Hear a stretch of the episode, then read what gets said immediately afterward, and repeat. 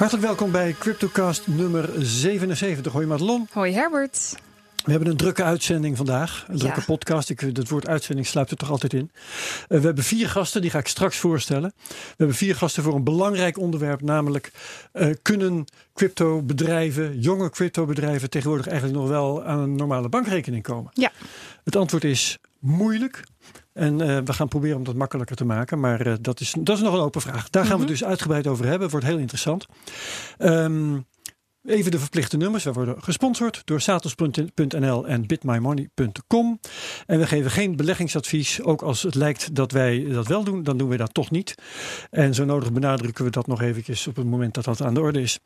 Dus uh, dat vooraf. Dan gaan we snel even langs de gebruikelijke uh, verplichte nummers, zal ik maar zeggen. Het nieuws en uh, de koersen en het microcashje. Yes. Om daar zo snel mogelijk vanaf te zijn om het over, um, hoe heet het, de... Um, bankrekeningen te kunnen gaan hebben. Wat is jouw nieuws? Ja, ik had een, uh, een nieuwtje over uh, Coinbase. En dat is best wel een interessant nieuwtje. Dat kwam uh, vorige week naar buiten.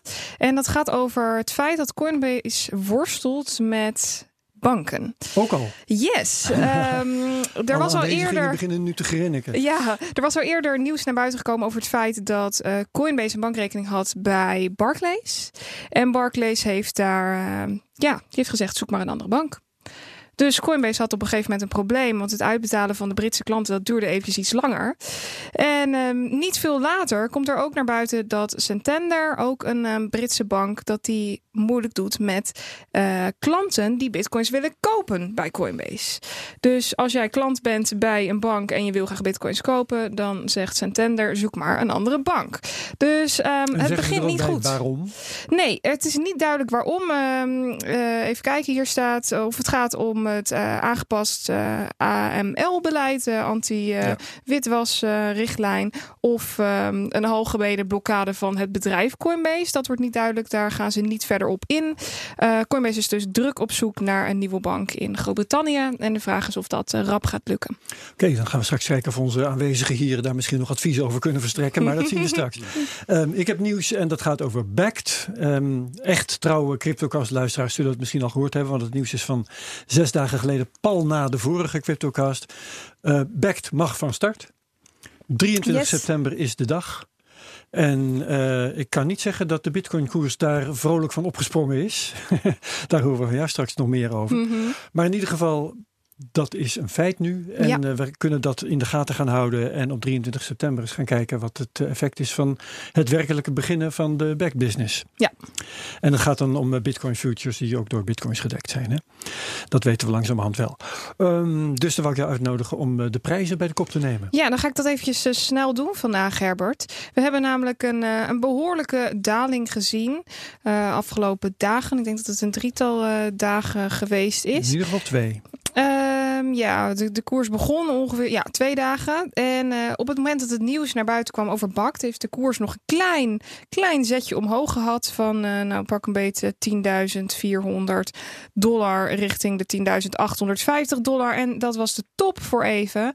En uh, nu balanceren we rond de 9.910 dollar. En dat is precies op het witte steunlijntje die wij al nou een hele poos geleden getekend hebben. Die start op 17 juli.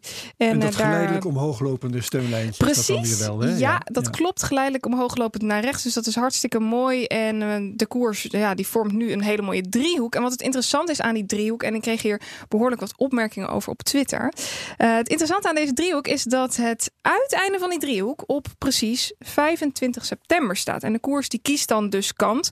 Uh, het is vaak zo dat een, een, koers in een bepaalde beweging wordt gedrukt... Ja. en even ademruimte nodig heeft. En daarna komt er een forse koersbeweging. En dat zal ongeveer 3 à 4.000 dollar zijn dat die koers omhoog of omlaag gaat. Um, ja, en die twee uh, witte lijnen zijn dus heel erg belangrijk waar de koers dus nu op steunt. En aan de bovenkant zit er nog één. Die loopt dus schuin naar beneden. En uh, het is dus afwachten wat er gebeurt. Want het valt precies samen met die lancering van BACT. En als ik heel eerlijk ben, zou het niet vreemd zijn als de koers nog eventjes een tikkeltje naar beneden gaat op het moment dat BACT live gaat. Want we verwachten met z'n allen dat grote geld stroomt in die markt. En uh, ja, iedereen is behoorlijk positief. Er zijn alleen ja. maar positieve berichten. Dus waarschijnlijk al ingeprijsd, wil je zeggen? Waarschijnlijk wel. Ja. Houden we in de gaten. Oké, leuk. Um, nou, dan nog even microcash. Ja, dat gaat natuurlijk ook uh, niet uh, helemaal zoals ik dat leuk zou vinden. Um, de prijs die ik had genoteerd vanmorgen was 9902 dollar voor een bitcoin. Ik uh, doe een procent cashen en ik had 0,923 bitcoin ongeveer. Dus om een lange verhaal kort te maken, ik cash 91,37 dollar. Voeg dat toe aan het totaal, dat wordt 938. En ik blijf zitten met 0,9135 bitcoin. Mm -hmm. En dat nemen we mee naar volgende week. Ja. En dan zullen we zien. En uh, we zullen vooral ook zien wat dat in uh, eind september gaat worden. Maar uh, dat is toch benieuwd. weer vier weken en vier weken microcashen verder. Oké, okay, dan ga ik onze gasten voorstellen. En dat zijn er nogal dat, wat. Dat zijn er nogal wat. Ja, uh, dat zijn drie ondernemers. Bart van Maarseveen, die we hier eerder hebben gehad. Ja. Toen ging het over Komodo, hoofdzakelijk. We hebben Renier Martens. Die staat naast Bart. Hoi. Hallo, ja, roep allemaal maar even hoi. En je bent van de Syscoin Foundation. Klopt, ja. Ja, zullen we straks uitleggen wat dat er allemaal mee te maken heeft. Mitchell Zandwijken is van bitcoinmeester.nl. Goedemiddag. Dag Mitchell. En we hebben Tweede Kamerlid van de VVD, Martin Wursdurfer. Zeker. Goeiedag, ja. Hoi. Dus, ja, dat is, dat is hem. En we gaan het hebben over hoe uh, cryptobedrijven aan bankrekeningen komen. En het begin van dit verhaal, dat ligt bij Bart van, Bart van Maarseveen. Trek de microfoon maar eventjes naar je toe. Want uh, jij twitterde hierover intussen, ik denk een week of twee geleden. Um, ja. Over het feit dat cryptobedrijven heel moeilijk aan een bankrekening kunnen komen. En je twitterde daarbij de namen van, nou toch zeker een handvol banken. Dus vertel ja, even de achtergrond van die tweet van toen. Ja, de, de, het gaat natuurlijk al wat, wat verder terug, uh, die, uh, die achtergrond. En, en uh, het is eigenlijk al langere tijd is het, ja, moet je nadenken over hoe je, het, hoe je je vraag formuleert als je een rekening opent. Ja, om, dat even, om je even in de reden van anderhalf jaar geleden, januari 2018, heeft Sprout daar een onderzoek naar gepubliceerd. Hè, dat cryptobedrijven ja. moeite hadden om aan rekeningen te komen. Dus zo oud Ja. is dat nieuws al. Maar eh, er waren toch altijd wel banken die, eh, eh, waarvan we wisten van nou daar gaat het eh, soepeltjes. En eh, op een gegeven moment vindt ze, de community vindt zijn weg daarin. Want Ja. je, via via hoor je wat je, wat je kan doen. Bunk was En dan eh, er, eh, voor de vooral Bunk was eh, altijd een bank eh, die, eh, die, die daar gewoon eigenlijk heel pragmatisch in was. Crypto-friendly, zoals ze dat dan zo mooi noemden. Precies, ja. ja. ja. En ehm, ja, dus, dus eh, ik had ook al een keer eerder met eh, Martin Worsdorfer erover gesproken. En toen viel het eigenlijk allemaal nog best wel mee. Eh, dat waren ook de geluiden die Martin eh, steeds kreeg. Ehm, maar na die tijd eigenlijk eh, eh, werd, het, eh, werd het erger. En merkte ik in de communities die best wel klein zijn... dat er toch relatief veel mensen ineens ter sprake brachten van... ja, ik krijg geen rekening of ik ben afgewezen bij die bank... of ik, krijg, ik heb al een jaar geen rekening. Ja, en het dat gaat dan als een lopend vuurtje rond natuurlijk. Juist omdat Ja. die community zo klein en hecht is. Ja, en het is, ja, we hadden echt de indruk van, nou, ze zijn aan het aanscherpen, zo gezegd. En dat was eigenlijk de reden van de, van de tweet. Wanneer was dat precies, dat jij dat idee had? Nou, dat is een, eh, die tweet is inderdaad van een week of ja, drie, denk ik, of vier Hmm. geleden. Eh, en, en de geluiden die zitten in de weken daarvoor. Dus ik denk een maand of drie eh, geleden dat die aanscherping is, eh, is, is begonnen voor, voor ons gevoel dan. Oké. En dat valt ook gelijk met een moment dat eh Bunk Bank eigenlijk al zijn klanten, eh, met, in ieder geval de zakelijke klanten, ging vragen van... Goh, doet u iets met crypto? Gewoon alle zakelijke klanten. Ja, Ook als ze bij en dan moet in de je in je zuivel app zitten. moet je dan een antwoord geven. En als je dan het verkeerde antwoord geeft, dan, eh, ja, dan weet ik eigenlijk niet wat er gebeurt. Ja, dus als je Eh, zegt ja, ik doe aan crypto en ik, en ik heb al een bankrekening, anders kreeg ik dit, dit bericht niet, deze vraag niet. Dan heb je kans dat je nog veel meer lastige Precies, vragen precies. krijgt. Dus wij zeiden, ons advies in de communities was altijd al... van doe nou je, je crypto aanschaffen en, eh, eh, en, eh, en, je, en het uitcashen... doe dat op je persoonlijke rekening. En hou zakelijk gewoon zakelijk. Ehm, Ja. nou, dat is altijd toch wel heel... als dat kan, hè, als je geen wisselkantoordienst hebt... dan kan je dat in principe natuurlijk gewoon scheiden op die manier. En dat, dat is eigenlijk het beste advies. Maar ehm, er werd dus niet gevraagd van... wissel je crypto naar fiat. Het gaat echt van, doet u iets met crypto, Ja. zakelijk gezien. Ja. En, eh, en, niemand heeft nog kunnen rapporteren wat er gebeurt als je daar het verkeerde antwoord op geeft. Nee, ik denk dat de meeste mensen toch wel, eh, ja, wel aan zagen komen wat er gebeurt als je zegt ja. Dus eh, ja. Dus voor zover nodig heeft men gejokt. dat denk ik. Ja. Ja. Oké, weet jij verder hoe groot de omvang van dit probleem is? Heb je daar een inzicht in? Ehm, ja, ik heb er wel een beetje inzicht in. Eh, we hebben het er ook al een paar keer over gehad. En, en het zijn absoluut gezien kleine aantallen. Eh, maar de communities waarin ik beweeg zijn eh, eh, eigenlijk ook... Het zijn groepjes van eh 10 tot 20 man die eh, op zo'n dag samenkomen. Ja. Als er daar dan één of twee al tussen zitten die dit probleem hebben... dan vind ik het toch best wel groot. Ja. Ja, en eh, die communities, eh, daarvan zeg jij, eh, eh, die jij noemt, dat is Den Haag, in Utrecht en in Amsterdam, geloof ik. Hè? Ja, dat zijn de communities waar ik... eh, Ja. ja. dus telkens een groep van 10 Ja. à 20 ondernemers. En Exact, daar dan ja. een, eh, nou ja, een, een handjevol eh, heeft, heeft dit probleem. Ja. Oké. ehm, dan, eh, ik wil eigenlijk even rondkijken. Want eh, andere gasten, er zijn hier twee andere ondernemers. Martin Wursdorfer als Kamerlid. Eh, om te beginnen maar eens even, Mitchell. heb jij, jij hebt dit probleem zelf om te beginnen. Ja, dus daar gaan we het zo over hebben. Maar hoeveel andere ondernemers ken jij die dit ook hebben?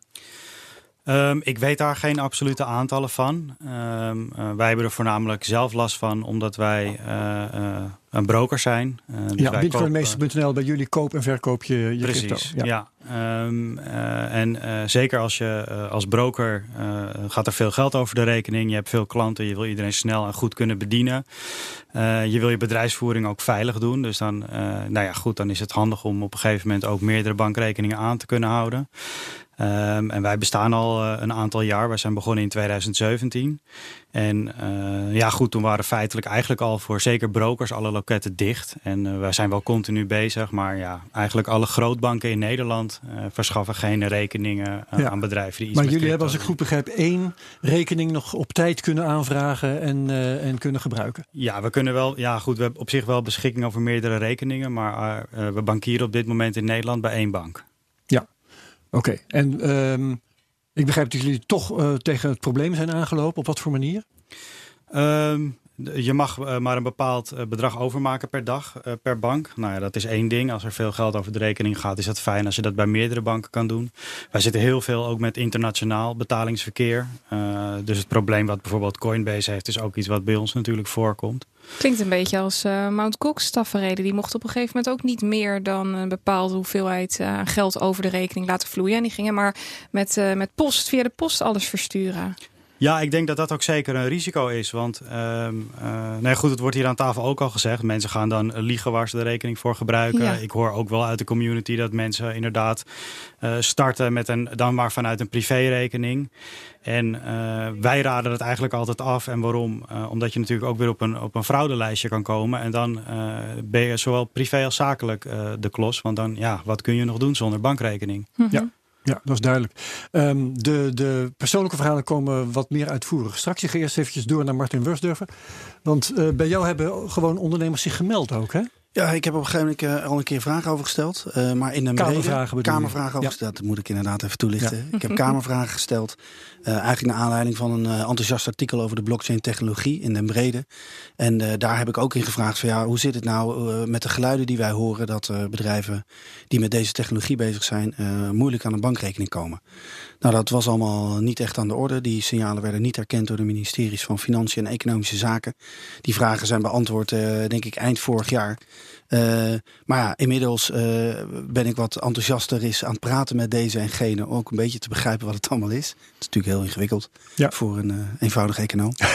Eh, eh, en dan kreeg je toch die signalen meer. En uiteindelijk heb ik via LinkedIn ook maar een vraag laten stellen. Ook iemand die in die hoeken heel actief is, heeft die vraag gesteld. En daar kwamen best wel wat reacties op.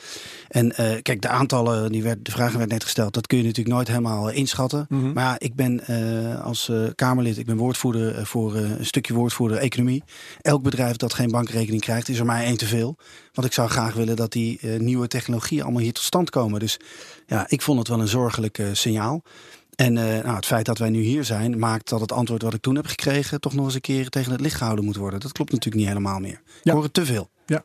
Eh Reinier Martens, als jij eventjes de microfoon wil grijpen. Ja. Ehm, jij bent van Cisco Foundation. Jullie hebben dit uh, probleem zelf ook. Komen we straks op. Maar nu eventjes, wat, uh, hoeveel andere gevallen ken jij die dit probleem hebben?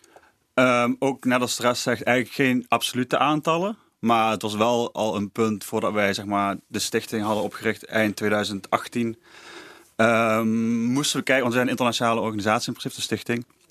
En we wilden kijken welk land en uh, wat de beste uh, ecosysteem had om de foundation op te richten. Nou, een deel komt uit Canada, hebben gekeken in de US. En daar waren de, regels om het oprichten van een stichting, uh, dat was best wel ja, duur. Kan veel bij kijken. En, en dat betreft was Nederland wel een aantrekkelijk land om je, om je naartoe te komen als crypto bedrijf, ondernemer. Um, totdat je de, de rekening moet gaan openen. Precies, ja. We hebben eigenlijk alle banken geprobeerd. De traditionele banken, ABN, uh, Rabobank. Uh, we hebben buitenlandse banken in de US toch nog geprobeerd, maar die reageerden helemaal niet.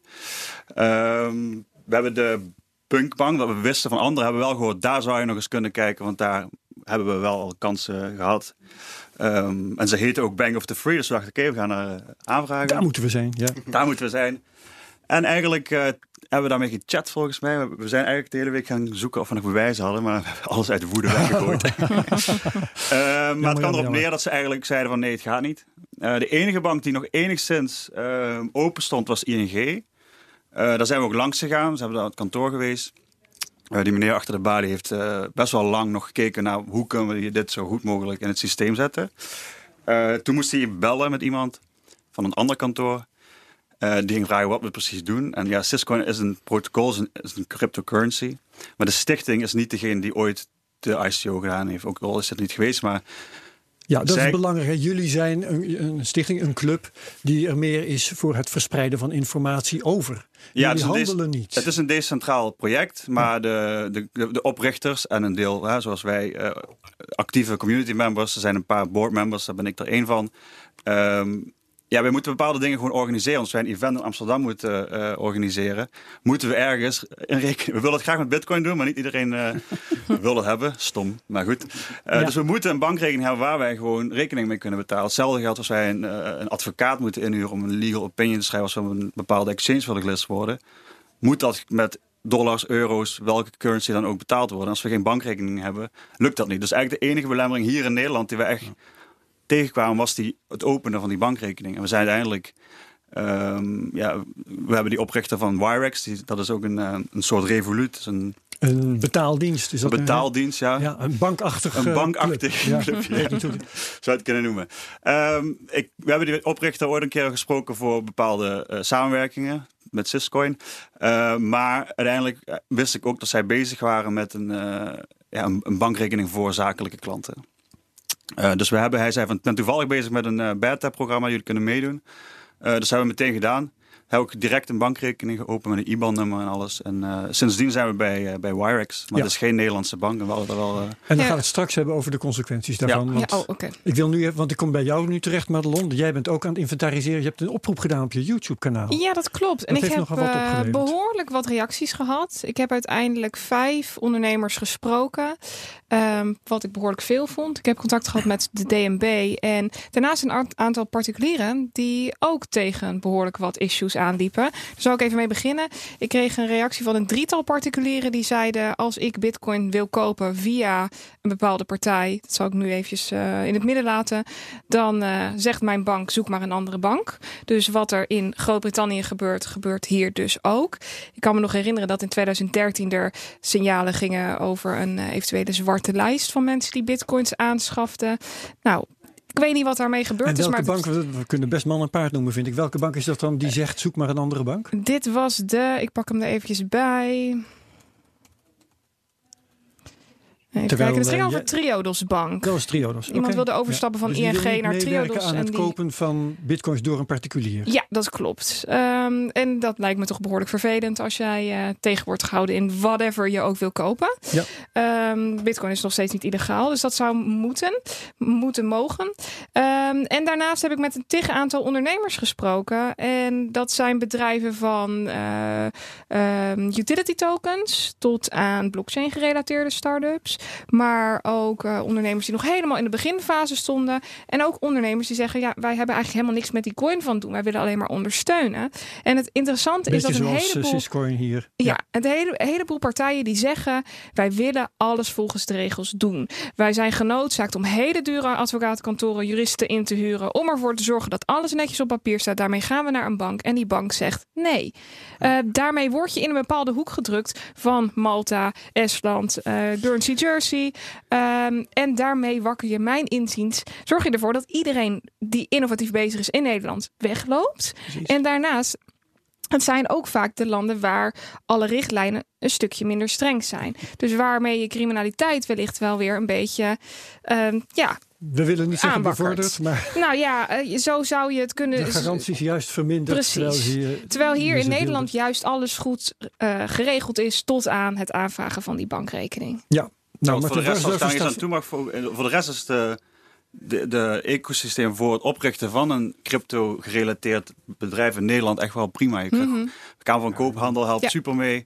Ja. Uh, ze, ze zetten mooie regels op en alles, totdat je die bankrekening... Dat is Reinier Martens die dat zegt. En Mitchell die staat erbij te klikken. Mitchell Zandwijken. En Martin Wursdorfer staat te popelen om Ja, hier nou commentaar ja, op te weet je, geven. eh, de minister van Economische Zaken heeft laatst gezegd... ja, ik weet niet precies wat het verdienmodel straks is van Nederland. Nou, dat weet ik wel. Dat is namelijk onder andere waar we het hier over hebben. Technologie. En technologie, in den brede weer, zeg ik dan. Ja. En uh, wat Madelon zegt is helemaal waar. Als je die bedrijven, als je die jonge uh, gasten en meiden het land uitjaagt... omdat ze dan uh, ja, hier niet aan de slag kunnen, dat is doodzonde. Ja. En dat, dat, daarmee uh, slaan we de bijl ons eigen verdienmodel voor de toekomst. Dus ik begrijp er helemaal niks van. Ik, ben, uh, ik wist het natuurlijk al wel, maar het is ook goed dat het nu gezegd is... dat het veel breder is dan alleen bitcoin. Ik bedoel, dat, weet je, dat, als je, ik, ik probeer als ik over blockchain heb het woord bitcoin nooit te noemen. Anders schiet iedereen bij ons in de kramp. Ja. Uh, terwijl ik, die blockchain is een nieuwe bij technologie. Ons je dan bij kamer? ons in de Kamer, ja. Ja, dus, okay. uh, en, ik, en ergens weet je dat er risico's zijn voor witwassen... en dat je daar, maar daar zullen we misschien wel over hebben... dat je daarover na moet denken, dat begrijp ik allemaal. Maar uh, een bedrijf die gewoon een, een, toffe toepassing heeft bedacht uh, met blockchain technologie, ja, die wil je toch gewoon hier in Nederland zijn kans laten Ja. grijpen. Dus Ja. uh, onverklaarbaar. En um, ik ben nu aan het zoeken. Wie zorgt er nou voor dat die bedrijven hier niet aan de slag kunnen? Dat ze niet kunnen beginnen? Ja. Daar, daar, dat wil ik weten. Gaan we proberen nu uh, in dit gesprek uh, achter te komen. Um, ik schuif eerst weer even door naar uh, Bart van Maarseveen. Want um, Jij hebt intussen ook wat meer van dit soort gevallen meegemaakt. Ook met je eigen bedrijf trouwens. En ik wil eigenlijk weten, wat gebeurt er als je zo'n afwijzing binnen hebt? Kun je dan in beroep gaan of iets dergelijks bij de bank die jou heeft afgewezen? Hoe, hoe verloopt dat? Um, ik heb dit, dit zijn allemaal community members van mij. Mijn eigen bedrijf die, uh, die heeft eigenlijk nog nooit crypto gekocht of verkocht. Dus daar heb ik ook nooit die vraag over gekregen. Nee, maar volgens mij heb je Um, wel op een gegeven moment een oplossing. Maar daar komen we dan zo Ja. op. Ja, oké. Okay. Ja. Um, de, de verhalen die, die, uh, die tot nu toe verontrustend zijn, uh, uh, die, die zijn vooral, vind ik, uh, inderdaad van als je een rekening aanvraagt en je zegt van ik ben een blockchain consultant, om maar wat te noemen. Dat is toch wel iets wat veel voorkomt in, in onze ecosystemen. Um, dan word je afgewezen, met, direct al op basis van cryptohandel. Zonder dat wat er serieuze vragen worden niet is. gesteld. Maar, maar je krijgt inderdaad geen kans om, uh, om nog verder in gesprek te gaan. Het gesprek wordt uh, uh, in dit geval, nou, de voorbeelden die ik ken, dan heel expliciet van Rabo en Triodos. Dus het gesprek ook wordt beëindigd. En bij je volgende aanvraag, bij een andere bank, is, is dus een vraag op het formulier: ben je eerder afgewezen? En zodra je dat vakje invult, weet Ja hoor, uh, eerder dan, dan houdt het ook al heel snel op. Dus, uh, Ja. Dus dat is maakt- het liegen of, um, ja, precies. of hopeloos geval Ja, en dat is ook denk ik wel de reden waardoor niet iedereen die dit probleem heeft ervaren, um, zich durft te uitspreken eh, naar mij. Juist, want we hebben via Twitter, het, het CryptoCastNL, hebben we ook een oproep gedaan. En er kwamen eigenlijk bijna geen reacties op. Kan daarmee te maken hebben, wil jij zeggen? Absoluut, ja. Dat men ja. uh, st- Ja, staat niet te je- springen om mensen schamen zich er een beetje voor, maar zijn ook bang van ja, maar ik heb nu een rekening. Want vaak heb, door dus kennelijk ergens te jokken, Ja. als dat uitkomt, dan, uh, dan raak ik alles kwijt. Ja, maar dat, dat gebeurt dus wel. Hè? Dat er gewoon gejokt wordt uh, in deze hele procedure om maar uh, verder te komen. Ja, en ik moet wel zeggen, de mensen die ik, die ik spreek en ken, dat is allemaal net wat Madelon ook zei. Dat zijn allemaal integere mensen die gewoon normaal een business op willen zetten. Ja. en jij bent ook ontzettend integer. Je had een slimmigheidje. Durf je dat te vertellen of niet? Een slimmigheidje? Ja.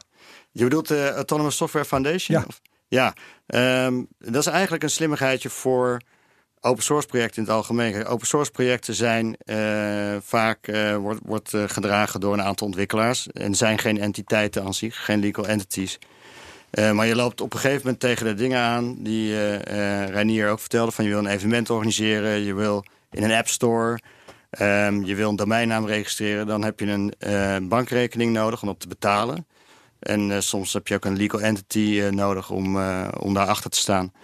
En uh, dat is waarvoor de Autonomous Software Foundation uh, in de lucht hebben geroepen. Ja, ja maar ik begrijp ook dat uh, om, om, om, door het zo te noemen. Ja. En, en de woorden ja. blockchain. Het woord blockchain hoef je niet te gebruiken. Dat, ja. dat ga, het gaat ook om autonome software. En, niet, en toevallig heb je daar vaak wel blockchain componenten in. Ik, ik, denk ook dat. Als, je, als, je daar, uh, als je dat had genoemd, dan was het waarschijnlijk. Dan was het allemaal niet gelukt, ja. ja, ja, ja. Nee, maar het is. Uh, dat is ook wat mensen niet snappen, uh, in ieder geval mensen bij banken niet snappen kennelijk, is dat ja, blockchain is zoiets algemeens als het internet. En je kan niet gaan zeggen van als het woord blockchain voorkomt, dan, dan heb je een slecht businessmodel. Nee. Het staat helemaal daar los van en straks zit blockchain in alles. Ja. En dan, uh, nou ja, dat, ja. daar zijn verschillende meningen over ja. trouwens. Laten we in ieder geval de kans geven dat het ja. kan. Maar precies. Ja, precies. Ik, ik ga, het is een trust layer eigenlijk uh, die aan internet ontbrak. En, en, uh, dus ik, ik denk, internet zit nu eigenlijk ook wel bijna in elke business... doet wel iets met internet, heeft een website, gebruikt e-mail... heeft social media kanalen. straks heeft ook elk bedrijf een lijntje met blockchain. Dat, dat weet ik vrij zeker. En dat zou dus betekenen, als je de, de definitie hanteert die nu uh, door banken wordt gehanteerd, dat al die bedrijven dan uh, geen bankrekening meer. Ja, alle bedrijven die vallen dus onder één noemer. En uh, ik heb een aantal mailtjes mogen inzien, onder andere met de bank en de reactie van verschillende banken. En één reactie in het bijzonder viel mij enorm op. En dat was de reactie van Bunk. En hierbij ging het over waarom zij nou de bedrijven afwijzen volgens hun. En wat hier werd gezegd is dat als een bedrijf direct met de cryptowereld verbonden staat, of dat nou om, om software gaat of investeringen, et cetera, um, dan wordt dat niet geaccepteerd. En uh, er wordt ook gezegd van, nou, ik weet dat blockchain en crypto's twee verschillende dingen zijn. We willen naar jullie case kijken, want dit, dit bedrijf is echt bezig met blockchain. En uiteindelijk hebben ze alsnog geen rekening gekregen. Ja, dat is gek.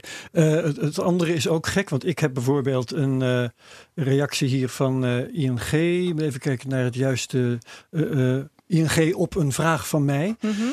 reageren ze met de techniek blockchain wordt door ING absoluut niet geweigerd. Bedrijven die actief zijn in de blockchain tech kunnen bij ons gewoon terecht. Oké. Okay. combinatie met bitcoin en virtual currencies ligt dat anders, omdat er nog geen regulering bestaat rond deze valuta. Mm. Maar als ik het verhaal van Bart goed hoor. Um, dan, dan uh, wil dat ook nog wel eens anders lopen. Omdat ja. blijkbaar omdat gewoon niet nauwkeurig genoeg wordt gekeken naar een aanvraag. Ja, blijkbaar is dat het geval. Maar nou moet ik wel inderdaad uh, zeggen dat ING is echt is de enige bank ook die ik ken die uiteindelijk nog wel met ondernemers uh, eruit komt. Okay. Uh, behalve als je op een, op een lijst staat, wat ook wel eens gebeurt door ondernemers die er komen dan op een, op een, een lijst die zegt dat ze geen rekening meer mogen krijgen. En je komt er dus ook niet achter waarom je op die lijst staat en hoe je er vanaf kan komen. Dus dat is een ander ding. En dan een soort krijg je, no-fly list. Zo, zo, ja, is een blacklist, denk ik, uh, waar Madelon ook over had. Dus, ja, en dat, dat is ook nog raadselachtig. En dan doet de ING ook niet meer mee. Uh, maar in andere gevallen wel. Maar uh, nou, de banken waar we dit natuurlijk heel duidelijk zagen... waren in de mailtjes ook die we gezien hebben... KNAP en Triodos en uh, Rabo. Mm -hmm. En die, uh, die zijn uh, ja, eigenlijk heel rukzichtloos. Ja. En wat Bart, wat Bart net zei, is dat uh, er een verschil is ten opzichte van een aantal jaren geleden, of begin dit jaar eventueel zelfs. Want het, dit komt pas nu een beetje aan het licht. En wat mij ook opviel in een van de reacties, ook van Bunk overigens, is dat uh, ze aangeven dat cryptobedrijven vroeger wel geaccepteerd waren. Hier doet namelijk een, een bedrijf een aanvraag voor een bankrekening waarbij het moederbedrijf al een bankrekening heeft bij Bunk, maar dochterbedrijf niet. En het dochterbedrijf doet dus de aanvraag. En Bunk zegt ook gewoon heel duidelijk: wij accepteerden deze bedrijven eerst wel. Toen was onze uh, acceptatiecriteria, de policy was uh, anders. En uh, nu hebben wij verschillende audits gehad, feedbackmomenten met de Nederlandse bank. En toen hebben zij, dus Punk, uh, besloten om die acceptance policy aan te passen voor de time being, staat hier. En dus geen companies meer aan te nemen die directly met crypto's in aanraking zijn. Ja, ja. Um, voor het geval mensen zich afvragen waarom worden hier banken gebashed zonder dat ze daar zelf iets op mogen zeggen. We hebben ze allemaal uitgenodigd. Ja, absoluut. Uh, allemaal die tot nu toe genoemd zijn. Uh, um, ABN AMRO, uh, Rabo, ING, KNAP, Bunk, Triodos heb ik ze nou allemaal gehad. Mm -hmm. ik geloof Nederlandse dat. Bank. Uh, de Nederlandse Bank, niet te vergeten, hebben we ook uitgenodigd. En allemaal passen ze ervoor om uh, hier te komen. Dus uh, dat staat zo netjes. Martin Wursturfer, even, de, even meebashen. Nou, ik ben niet zo van het bestje. Okay. Ik probeer het te begrijpen. Kijk, als ja. ik het zo hoor, dan, dan zijn er. Lijkt het erop dat er mensen bij de banken zijn die onvoldoende begrip hebben en kennis hebben van de, de technieken daarachter. Dat als ik Madelon net hoor voorlezen dat. Uh, ja, nee, met blockchain tech uh, kan wel. Alleen met crypto's niet. Nou ja, oké, okay, dan, dan zou ik zeggen, nou, dan kunnen we ergens over gaan praten. Dan kun je zeggen, van, nou, waarom die crypto's dan niet? Komen we dan, dan zo nog wel op. Maar uh, met witwassen, nou, dan kun je daar uh, uh, over gaan nadenken hoe je dat organiseert. Ja. Maar ik, heb, ik, had, ja, ik, ben, ik, ben, ik ben dus ook op. ik heb ook de banken gevraagd, hoe zit dit nou precies? Antwoord gehad? een beetje een, een, een antwoord wat eigenlijk in de lijn ligt. hier, ja, crypto's, gevaar voor witwassen, en dat willen we niet. Nou, dat begrijp ik nog wel. Maar dat was wat mij betreft niet goed genoeg. Dus ik heb de Nederlandse Vereniging van Banken gevraagd om een gesprek. En daar hebben ze toegezegd. En toen heb ik gezegd, dan kom ik ook met twee bedrijven die geen bankrekening hebben gekregen. En okay. dan wil ik graag dat gesprek eens horen. Ja. Want iemand moet hier uh, een beslissing nemen, hebben genomen dat ze dit niet willen. En als het, als het aan beleid ligt, dan wil ik dat weten, want dan kunnen we daarover nadenken. Als het uh, angst is van banken, dan wil ik dat ook weten. Want dan zou het kunnen zijn dat we nog veel meer moeten gaan uitleggen wat het allemaal is. En dat ze gewoon begrijpen waar ze het over hebben. En dus ja, dat... Nou, het mechanisme wat volgens mij opdoemt als je dit allemaal bij elkaar optelt, dat is dat de Nederlandse bank Um, een aantal voorschriften heeft uitgevaardigd, richtlijnen of hoe moet je dat noemen. Ik heb daar ook links van gekregen, ik heb ze ja. bekeken. Ik zet ze ook in de show notes trouwens, dat iedereen daarnaar ja. kan kijken. Mm -hmm. um, daar uh, staan dingen in als uh, ja, banken worden geacht Um, de geldstromen goed in kaart te brengen, weten waar uh, het geld van hun klanten vandaan komt en zo. Dat is allemaal belangrijk, dat begrijp ik. Maar de Nederlandse Bank benadrukt ook in gesprekken die ik met ze heb gehad, dat ze uh, niets voorschrijven expliciet met betrekking tot crypto of blockchain. Ja. Um, maar de banken die, zijn, uh, die worden geconfronteerd met die richtlijnen. En die reageren hierop. Ja. Natuurlijk ook met de dreiging van wat ING's overkomen. Bijvoorbeeld megaboetes en zo. Ja. Uh, door extreem voorzichtig te zijn. En die zeggen, weet je wat. Uh, wij gaan gewoon die, onze vingers niet branden aan die hele crypto business. En dat mogen ze nog ook, omdat commerciële banken zijn. Is uh, Rijkspost Spaarbank ooit geprivatiseerd. Was ooit. Ja, zit de VVD hier in het gezelschap. zit meteen een beetje te lachen. Um, was ooit het vangnet. Maar is dat nu niet meer. Dus nu sta je met lege handen als ondernemer, Martin. Ja, nee, dat is. Uh, dat, dat, dat, ja, dat willen we niet. Maar als ik het zo hoor, is het dus niet een van hogerhand opgelegd voorschrift. wat hier maakt dat het niet kan. Nee, het is maar een soort mechanisme. Een onbekendheid uh, en, en, en dus een angst. Nou ja, dan moeten we, dan moeten we uh, op zoek met elkaar naar de manier om die angst weg ja. te nemen. Uh, waarbij ik volgens mij, kijk, dat, je, dat er risico zou kunnen zijn op fraude of witwassen. Ja, dat, dat is, dat, daar letten we in alle businessen op. Daar zijn we ook heel scherp op. Dus dat is goed. Maar ja, dan moet je toch met een paar techneuten gaan praten en zeggen: Oké, wat kan hier allemaal misgaan? Zet er grote uh, spotlights op en uh, laten we maar eens kijken wat er gebeurt, toch? Toen wij bij, ik wil nog even zeggen, toen wij, we hebben er wel Reinier Martens is dit. Reinier Martens, ja, van Cisco Foundation. Toen wij uiteindelijk de brief hebben gekregen van uh, ING waarin de afwijzing stond. Het is echt jammer dat we het niet meer hebben, maar daar stond ook nog in dat er geciteerd uit strategische oogpunt ehm, kunnen we geen bankrekening voor jullie openen. Dus Wonderlijk. Ja, maar wat is een strategisch uh, oogpunt? Omdat ze zelf met blockchain bezig zijn en ons, wat wij ook een blockchain protocol zijn, dat ze denken dat kan het eigenlijk een concurrentie gaan worden of zo. Um, ja, het was zo breed en als we daar verder naar vragen, hebben we verder nooit echt duidelijkheid over gekregen. Of nee, dat en dat heb ik meer gehoord, want ik heb ook gesproken met een ondernemer uh, die uh, kreeg een afwijzing. En zoals we inderdaad meer horen, ook, ook als het gaat om Bunk bijvoorbeeld, die afwijzing is dan helemaal niet duidelijk wat betreft de overwegingen die erachter zitten. Na heel veel beuken op de deur en, uh, en uitzoekwerk kwam hij erachter dat het dat ermee te maken had. Hij, hij uh, deed gewoon educatief werk. Hij gaf cursussen over crypto. En hij had uh, op zijn site bood hij een Bitcoin starter kit aan. En er zat een heel klein beetje Bitcoin bij. En daar had de bank in kwestie, ABN AMRO was dat, die had daar lucht van gekregen. En hij kwam er dus achter dat dat het probleem was. Toen heeft hij tijdelijk die Bitcoin starter kit van zijn site afgehaald en de aanvraag herhaald. En die kwam blijkbaar bij een andere onderknuppel, zoals ik het noem, terecht. En toen is die aanvraag toevallig wel goedgekeurd. En toen kon die verder. Zo. Dus dat uh, gebeurt het kan ook. Iets heel, het kan iets heel kleins zijn. Nou, wat, wat hier veel gebeurt, wat ik veel terugkrijg, is dat er met de vinger richting de DNB wordt gewezen. En ook ik heb uh, nogmaals contact Door gehad de banken, met. bedoel je? Ja, vanuit ja. de bank inderdaad. Ik heb nogmaals contact gehad met de Nederlandse bank. En die zeggen heel duidelijk: sinds 2018 um, is er, even kijken, een brief naar de Tweede Kamer door de minister van Financiën. Dat was in 25 september 2018. En uh, die, die nieuwe regeling die is wel opgepakt, maar nog niet voldoende. En, Wat was de inhoud van die nieuwe regeling? Uh, dat ging over anti-witwasrichtlijnen, als ik me niet vergis. Mm -hmm. um, dus er is nu verscherpt toezicht. Er is een plan van aanpak witwassen gekomen. En de druk op de banken loopt natuurlijk op. Er zijn tal van boetes geweest voor de banken. Ja. En daarnaast is het ook zo dat uh, het verdienmodel van een bank een beetje um, ja, op de tocht staat, om het zo maar te zeggen. Uh, banken verdienen natuurlijk geld met het uitlenen van geld. Op het moment dat je een mega uh, beleid moet gaan toepassen om een, een crypto-klant die vaak nog relatief klein zijn ten opzichte van grotere bedrijven, om die als klant aan te nemen en je zo ontzettend veel werk moet verzetten, wat allemaal tijd, geld, mankracht kost, kan ik me misschien ook wel een beetje indenken dat die bank ja. zegt, nou uh, weet je, ho maar, uh, die, die crypto-sector, dat laten we even voor wat het is, totdat men er um, ja, over gaat, uh, gaat, gaat sparren.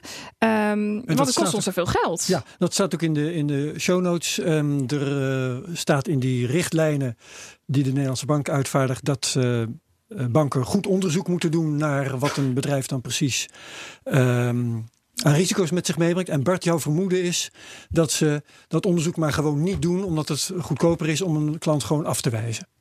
Ja, dat, uh, dat denk ik zeker. Ik denk dat die onderzoeken inderdaad, die onderzoeksplicht is aangescherpt. Waarschijnlijk inderdaad, uh, wat Madelon zegt, dit, sinds dit jaar. En uh, maken ze gewoon een afweging. Ze willen natuurlijk gewoon geld verdienen. Um, en ik denk ook dat de oplossing um, ook in zit om, om dat tegen het licht te houden. Van kijk, want wie moet eigenlijk onderzoeken of iemand wel of niet wit was, of iemand wel of niet um, de dingen doet conform de wet, dat is uiteindelijk de toezichthouder uh, en niet de bank. En als je de bank uh, tot politieagent maakt, dan is het ja. logisch dat hij zegt van nou, ik ga liever alleen zaken doen met die mensen die binnen mijn profiel van winstgevend uh, vallen. Nou, daar wilde Mits van Zandwijk iets over zeggen. Nou, het is nu uh, ook al zo dat uh, wij werken met een bank, wij werken met een payment provider. En daar hebben wij ook afspraken mee gemaakt. En wij hebben ook een KYC en een AML policy. know KYC, Know Your Customer, AML, Anti-Money Laundering. Exact. Even voor de duidelijkheid. En uh, dat stemmen wij ook af met onze payment provider. Dat stemmen wij ook af met onze bank. En uh, uiteraard uh, moeten we ook gewoon gegevens bewaren. Dus we moeten screenen, we moeten bewaren, we moeten monitoren. Uh, dus ja, ik denk als, het, als daar, uh, hè, we weten allemaal dat hier een risico is. Uh, maar wij werken bijvoorbeeld al alleen met giraal geld. Dus al het geld wat bij ons binnenkomt is al langs een bank geweest. alles wat eruit gaat, gaat naar een bankrekening. en los daarvan doen wij ook monitoring. doet onze payment provider ook monitoring. En ja, wellicht ligt de oplossing wel in compliance. Want daar zit natuurlijk bij de bank het probleem. Dat het voor hun ook gewoon lastig is. Maar misschien als we op dat vlak data gaan delen qua fraude, qua witwassen ja, en goede protocollen instellen waar wij ons aan kunnen houden. Kijk, wij zijn techbedrijven, wij kunnen best wel heel veel dingen bouwen, implementeren, meedenken wellicht. ja, en dat we op die manier denk ik zeker dat we witwassen en nou ja, financiering van terrorisme buiten de deur ja, kunnen houden. Jullie willen gewoon heel graag aan alle eisen voldoen.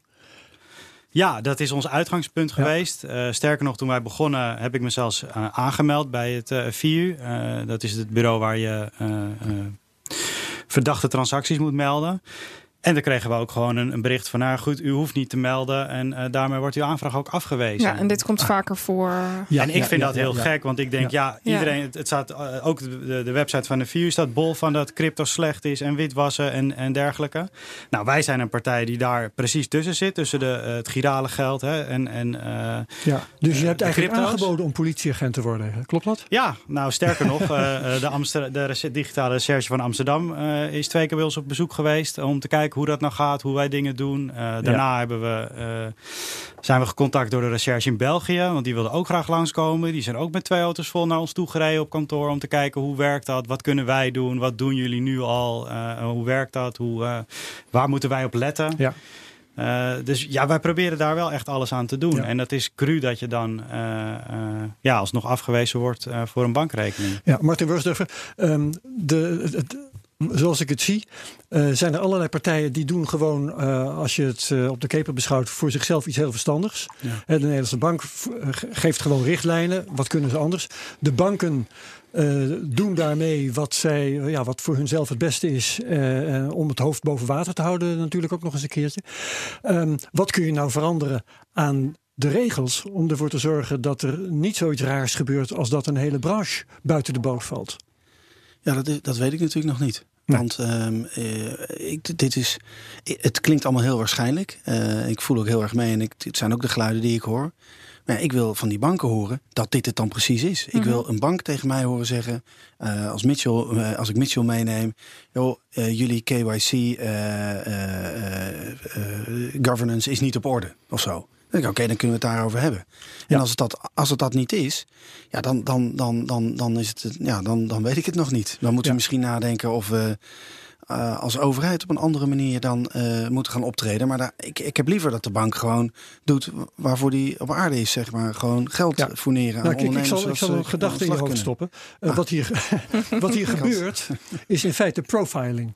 Hè? Ja. Ehm, zoals een, iemand met een kleurtje op zijn huid ehm, aangehouden kan worden op straat, omdat een agent denkt dat hij dan meer kans maakt een crimineel te vangen.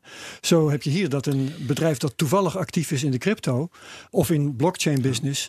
ehm, geen rekening krijgt omdat de bank denkt Ja. dat daar meer kans is op fraude of witwassen. Ja, het aardige, of het aardige is, het verdrietige is natuurlijk eigenlijk dat volgens mij is nog allemaal niet aangetoond dat eh, als je met crypto's bezig bent of in blockchain doet, dat daar sprake is van een verhoogd risico op witwassen. Nee, of dat dat, er meer, dat er Ja. meer witwassen plaatsvindt. Een verhoogd risico, dat profiel, dat zal wel kloppen. Ja. Maar dat het daadwerkelijk aan de orde is, dat, dat, dat is volgens mij nog niet aangetoond. Dus dat is eigenlijk, dat is eigenlijk eh, eh, heel verdrietig.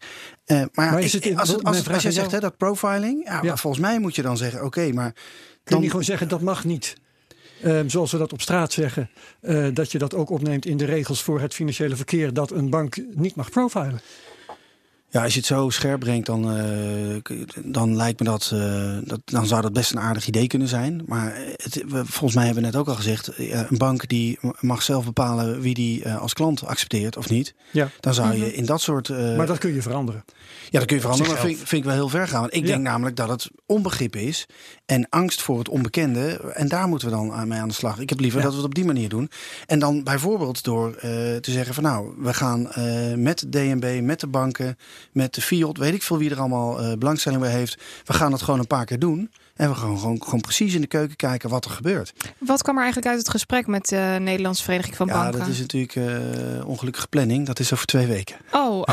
ik ben ga, ik, heel ga je, ik ga je dan vertellen. Ja, ik ben ook benieuwd. En eh, ik ga er eigenlijk vanuit dat er een verklaarbare eh, redenen zijn. Maar dan moeten we dan maar wel contact over Ja. ja, nee, dat zal ik jullie hè? natuurlijk dan, Ja. dan teruggeven. Eh, maar met die redenen wil ik dan kijken, ja, ligt het aan, ligt het aan ons? Hè? En dan kijk ik naar mezelf, ligt het aan beleid? Ja. Of ligt het aan angst? Eh, Maar wat vind je van het principe dat eh, bedrijven beoordeeld wordt, worden op een, eh, ja, ik zal maar zeggen, vaag risico? Terwijl je natuurlijk ook kunt zeggen, jongens, fraude, dat beoordelen we wel als het plaatsvindt. Dat laten we de politie uitzoeken in Ja. plaats van dat we de banken tot politieagent benoemen. Ja, economisch ben ik daar helemaal mee eens. Maar we zitten natuurlijk wel in de fase dat we zo ontzettend scherp zijn met z'n allen eh, op welke front dan ook op witwassen en om het voorkomen van allerlei zaken. Dat ik, het- dat ik het moeilijk zou vinden om te zeggen, nou weet je, we kijken achteraf wel.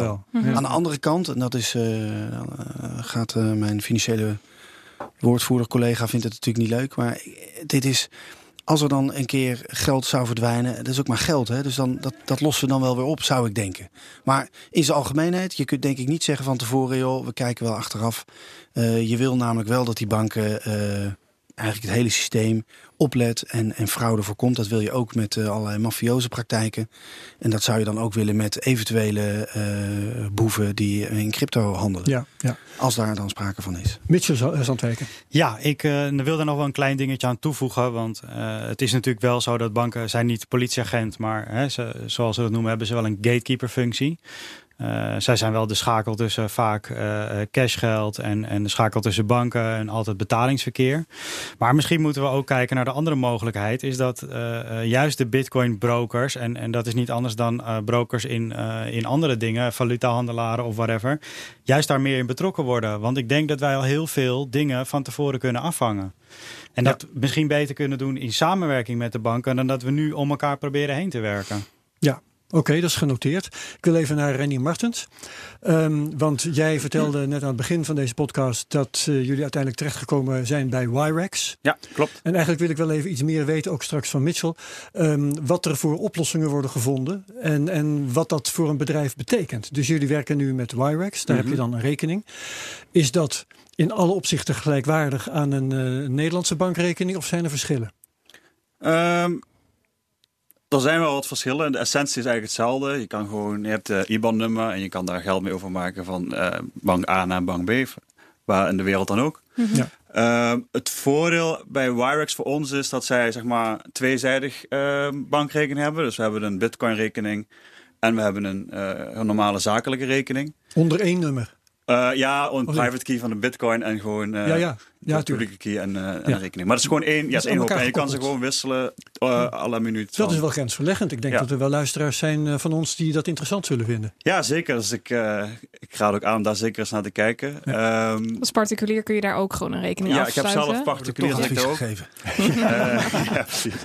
Eh, Revolut heb ik, las ik in de eh, antwoorden bij jullie op de vraag op Twitter. Ehm, dat, daar kan je volgens mij alleen maar speculeren op de cryptocurrency, maar je kan ze niet wegsturen of ontvangen. Oké. Dus daarin onderscheidt Wirex zich weer. Ik denk dat Revolut komende uit de traditionele bankwereld en eh Wirex is echt cryptocurrency gefocust en heeft daarna de stap gemaakt naar de traditionele bankenwereld. Maar er zitten ook nadelen aan. Dat zitten er denk ik ook ook, nadelen aan, ja. Ja. Ehm, die hoor ik trouwens graag, misschien zijn hetzelfde. Eh, maar ze hebben wel, wa- waarom wij uiteindelijk voor Wirex gekozen hebben, is omdat zij, die meneer, wat daar, dat de oprichter dus, die zei van, eh, ze zijn als enige, er zijn drie bedrijven in de wereld die vanuit Engeland, de AFM van Engeland, FCA, eh, de e-money license gekregen hebben. Dat is Coinbase. De tweede ben ik vergeten. En de derde is eh Wirex. Dus daar, vanuit, daar, vanuit dat oogpunt dachten we, nou oké, we hebben in ieder geval, ze staan open om ons te onboarden, zeg maar, als klant. Ja. Eh, super eh, begeleiding, ook eh, elke vraag die we hadden werd meteen beantwoord. Ehm, en er zat een of andere stempel aan waardoor we toch vertrouwen konden wekken naar eh, eventuele partners hier in Nederland. Anders is misschien de vraag komen van, ja, wat is dat voor een gek IBAN-nummer of zo, weet je wel. Ja. Ehm, Dat als je iets verder gaat kijken bij Wirex, dan zul je zien dat er het hoofdkantoor in Londen is geregistreerd, maar een heel groot deel in Oekraïne zit. Daar kan je ook een vraagteken bij gaan zetten. Ehm, Nou wil ik van Madelon even, want jij, Ja. jij zegt het heeft ook nadelen. Ja, dus voor mij maar. als particulier. Ik dacht eh, dat WireX vind ik wel leuk. Maar met WireX kan ik geen abonnementen afsluiten. Omdat het, eh, ik, ik kan daar niet ehm, bij bijvoorbeeld een Ziggo of een Vodafone. Die zeggen gewoon, daarvoor heb je een Nederlandse bankrekeningnummer nodig. Aha. Dus dat is heel erg Ja. lastig. En ik gebruik het dus altijd om een deel van het salaris wat ik mezelf uitbetaal in bitcoin te zetten. Want dat is heel fijn. Je kan er ook inderdaad een bitcoin en een euro rekening of een dollar dollarrekening bij wijze van spreken uh, aanhouden. Maar het is lastig om daar volledig op over te stappen als je dat zou willen. Omdat het ja, abonnement, ik weet niet of jullie daar ook tegenaan zijn gelopen. Uh, verzekeringen, et cetera. Dat kon ik allemaal als particulier in ieder geval niet doen. Ja, dat. Uh, we hebben nog niet specifiek in de zin dat we abonnementen niet konden afsluiten. Maar bijvoorbeeld wel omdat ze zelf nog in beta zitten, voor mij inzien, voor zakelijke rekening. We moesten bijvoorbeeld, uh, we zijn ook gelist in, uh, op Huobi, dat is van nee, Ubit in Singapore. Um, Singapore heeft een nieuwe regelgeving vanuit de regering gekregen dat er een bepaalde uh, aanpassing moet komen in de legal opinion van een cryptocurrency. Dus moesten wij een, een advocaat in de hand nemen in, in Singapore, die ons die legal opinion ging schrijven. Uh, dus kregen dat helemaal mooi geregeld, afspraken gemaakt. Toen moesten we het geld overmaken. En toen bleek dat in Wirex het land Singapore nog niet uh, beschikbaar was. Dus konden we weer niet. ja, dat soort dingen bedoel dus, ik dus. Ja. Dat bedoel ik. En daar zit je wel... Dan merk je gewoon dat zij ook nog in de beginfase zijn. En ik denk dat zij ook een, op meerdere paden tegelijk in het wedden zijn. Want ze zijn nu ook bezig met een licentie in Japan aan te vragen om een crypto exchange te worden. En ze hebben een eigen coin onlangs gelanceerd via uh, ook een exchange in, uh, in Azië, volgens mij, IEO. Oké, okay. ja. druk aan het innoveren dus. Ja, en ik denk dat ze daar misschien bepaalde dingen over het hoofd zien, wat zeg dat maar, gebruiksvriendelijkheid uh, beperkt. Dan ga ik even naar Mitchell Zandwerken.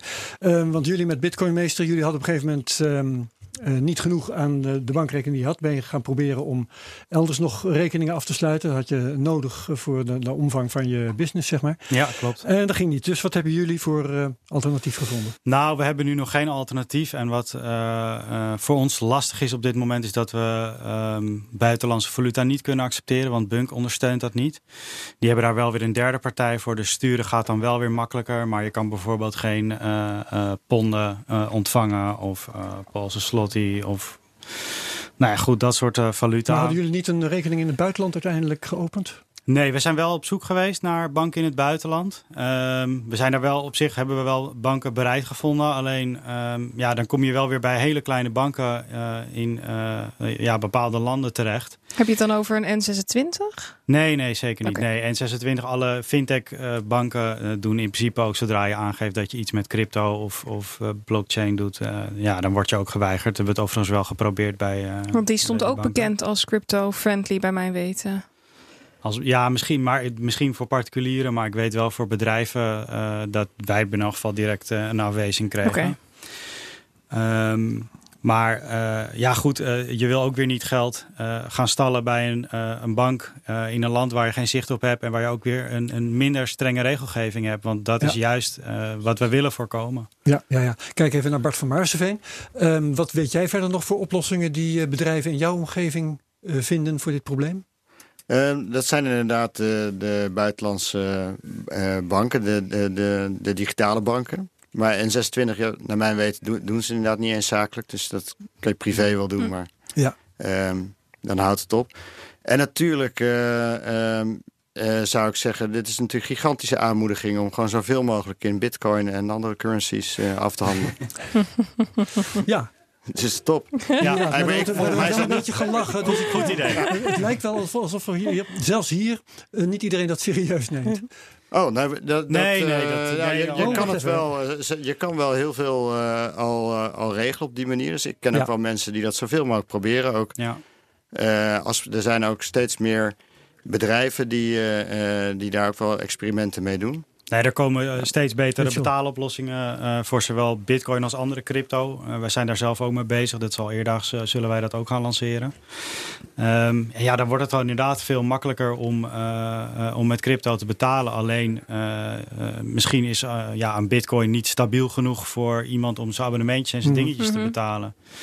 Dan moet je echt wel een hardliner zijn. Nee, we hebben nu natuurlijk echt een, algoritmische ja, stablecoins, die zijn er inmiddels. Zijn er, en er ja. wordt uh, in, de, in de development bijvoorbeeld, hebben we van die sites waarop je zeg maar zegt van nou, ik heb hier 10.000 uh, DAI. Dat is dan een, een stablecoin op, ja. op, uh, op dollar. Hè? Dus niet gekoppeld, maar stable gehouden door een algoritme. En uh, dat is dan een bounty en iemand werkt dan aan dat stuk code. En als het geaccepteerd is, dan wordt, uh, wordt het slot van die escrow afgehaald. Dan wordt het uitgekeerd. Ja, ja dat zijn hele, dat zijn hele mooie, hele dingen, mooie smart systemen. contracts. On, ja. Onderling Ja. kunnen we dit soort dingen gaan doen. En het wordt eigenlijk aangemoedigd door dit soort uh, situaties. Ik wil even naar Martin Wurst, durven. Want ehm, er wordt nu gesuggereerd, je laat je gewoon betalen in bitcoin. Hè? Je kunt je ook laten betalen in cash, kun je een heel eind mee komen. Ja, dat is ook, uh, ook zonder bankrekening. En dan uh, op een gegeven moment werd dat ook via Twitter uh, bij ons als probleem gedeponeerd. Dan heb je omzet dan kun je belasting gaan betalen. Behalve dat de belasting alleen maar uh, betalingen accepteert via een bankrekening. Ja. Ja. Hoe gaan we dat oplossen? Nou, ik ben heel blij dat het via een bankrekening gaat en dat niet koffertjes naar de belastingdienst gegaan kan worden. Nou, zelfs als je dat wil, dan accepteren ze dat niet. Nee, maar de. de Wettig betaalmiddel, notabene. Het. Uh, uh, nou, dit bewijst dat uh, de creatieve oplossing die net genoemd is, uh, vooralsnog niet voldoende gaat helpen. Ja. Dus we komen dan steeds weer terug. Die bedrijven moeten gewoon een bankrekening kunnen openen. Ja, dat, sowieso. maar misschien moet de Belastingdienst ook gewoon geld gaan accepteren. Uh, ja, die, die moet, ja, als dat uh, met alle KYC-eisen uh, omkleed dan binnenkomt, dan uh, zie ik geld naar de Belastingdienst brengen. Ja, dat kan natuurlijk helemaal nee, niet. Maar... nee. Ja, maar het is, want het is, wat ik, wat ik ook wel bijzonder vind, is, en dat is nog niet aan de orde geweest. Je, we, we hebben het over innovatieve bedrijfjes. Hè. Ja. We hebben er hier een paar aan tafel, hartstikke gaaf. Um, maar er zijn natuurlijk ook grote bedrijven die met blockchain en crypto bezig zijn. Uh, en die hebben allemaal gewoon bankrekeningen, want die, uh, die doen al ik weet niet hoe lang uh, business. Dus er ja. komt nog iets bij kijken. Dat is namelijk dat de innovatieve bedrijfjes worden eigenlijk oneerlijk beconcurreerd. Gelijkberechtiging. Nou ja, dat, ik, vind dat niet, ik vind dat niet kloppen. Het ja. rare is alleen dat het vooralsnog lijkt alsof de banken, ook een private, private partijen, iets doen. Waar wij nu als overheid eigenlijk naar gedwongen worden daarover na te gaan denken van ja, wat willen we dit nou eigenlijk wel? En volgens mij willen we met de digitaliseringsstrategie zoals die er ligt, willen wij uh, volle kracht vooruit. Uh, nou, ik, noemde, ik begon al over het verdienmodel. Ja. Dus we zullen toch, we zullen toch moeten ingrijpen. En, dat, en niet alleen door de mensen toe te staan met een koffertje bij de Belastingdienst te komen. Nee, ik heb trouwens dit probleem ook bij de Belastingdienst zelf eh, gedeponeerd. Ja. En toen hebben ze, ik weet niet meer, twee of drie dagen moeten nadenken. En toen kwamen ze met een antwoord. Je kunt namelijk je belasting betalen via iemand anders. Ja. Echt? Dus Was dat een antwoord? Ik kan tegen Madelon zeggen, ik moet, ik moet belasting betalen. Kan het even via jouw rekening? Nou. Dan geef ik nou. jou cash. En dan kun jij mijn belasting... Dat uh, schijnt te werken. Dat, uh, Daar heb ik werkelijk nog nooit van gehoord. Het is ook gezegd... Het is ook meteen genoteerd voor uh, andere dingen. Het is ook genoemd als oplossing voor bijvoorbeeld oude mensen... die geen computer kunnen gebruiken. Dat ze dat ook wel via iemand anders een computer iemand zouden machtigt, kunnen doen. Ja. ja. Maar goed, dat is één oplossing. En de andere is via grenswisselkantoren. Je kunt ook met je koffertje naar de grenswisselkantoren... en het daar leeg storten. En dan gaat, kun, kan daar vandaan het geld naar de belasting. Ja. Dat zijn de oplossingen. Weet je, ik hoop, ik hoop dat, het, dat het toch door beleid komt. Want dan kunnen we dat gewoon uh, in de Kamer kunnen we het erover hebben en dan kunnen we dat aanpassen. Dat zou het fijnste zijn. Mm -hmm. want het is toch, nou ja, het is, dit is, ik vind het gewoon raar. Ja. Blijft um, ja. Even, ga even een rondje. Ja, Bart ja, van Maarsveen. Ja, ik, Bart van Maarsveen. Ja, ik wou nog uh, uh, iets zeggen daarover wat ik wel mooi vind. En, en het kwam al even voorbij, Estland. Ja. Uh, als je daar dus een bedrijf opricht, dan krijg je standaard een bankrekening erbij. En dat heeft waarschijnlijk ook te maken met, wij willen, als je hier een bedrijf opricht, willen we dat je ook uh, belasting kan betalen. Mm Ook dat kan in wetgeving ja, worden vastgelegd. Dat lijkt me ik bedoel, uh, Kamerleden kunnen initiatiefvoorstellen indienen. Zeker, het duurt altijd jaren, dus dan zijn er allerlei initiatieven niet tot stand gekomen. Maar uh, dat neemt niet weg dat je dan toch actie moet nemen wellicht. Ja, dat is een goed punt. Um, Renier, jij nog iets toe te voegen? Nee, ik hoop gewoon dat het, uh, ja, kijk, dat het goed komt. Dat het goed komt. En in principe, we hadden die bankrekening liefst natuurlijk niet. Omdat we gewoon bezig zijn met de blockchain, pure blockchain ontwikkelen op te zetten, te verspreiden in de wereld. Zorgen dat we studenten krijgen bij universiteiten die de tools aanbieden om in ieder geval aan de slag te gaan met blockchain. Of dat nou Syscoin is of een andere oplossing. Het gaat er gewoon dat die technologie ja, uh, op, op benen wordt gezet. En daar willen we zoveel mogelijk bij uh, helpen. Uh, en we hebben het er heel over gehad, maar je krijgt echt het gevoel als je daarmee gaat beginnen dat je zeg maar een crimineel bent of dat je een betaalde voetbalclub bent die uh, ja. wordt overgekocht door een shady partij. Dat vinden de voetbalclubs niet leuk als je dat zo zegt, maar goed. Nee, maar ja, de Rabo, Rabo doet daar ook dingen. Knap heeft online een hele duidelijke lijst van uh, bedrijfstakken, zelfs bedrijfstakken die ze niet accepteren. Die ja. is heel uitgebreid. Daar zakt ook je broek vanaf als je dat ziet. Wat ze allemaal niet accepteren. Ja. Dus daar zit inderdaad, nou voetbal staat er nog niet eens bij, maar binnenkort waarschijnlijk wel.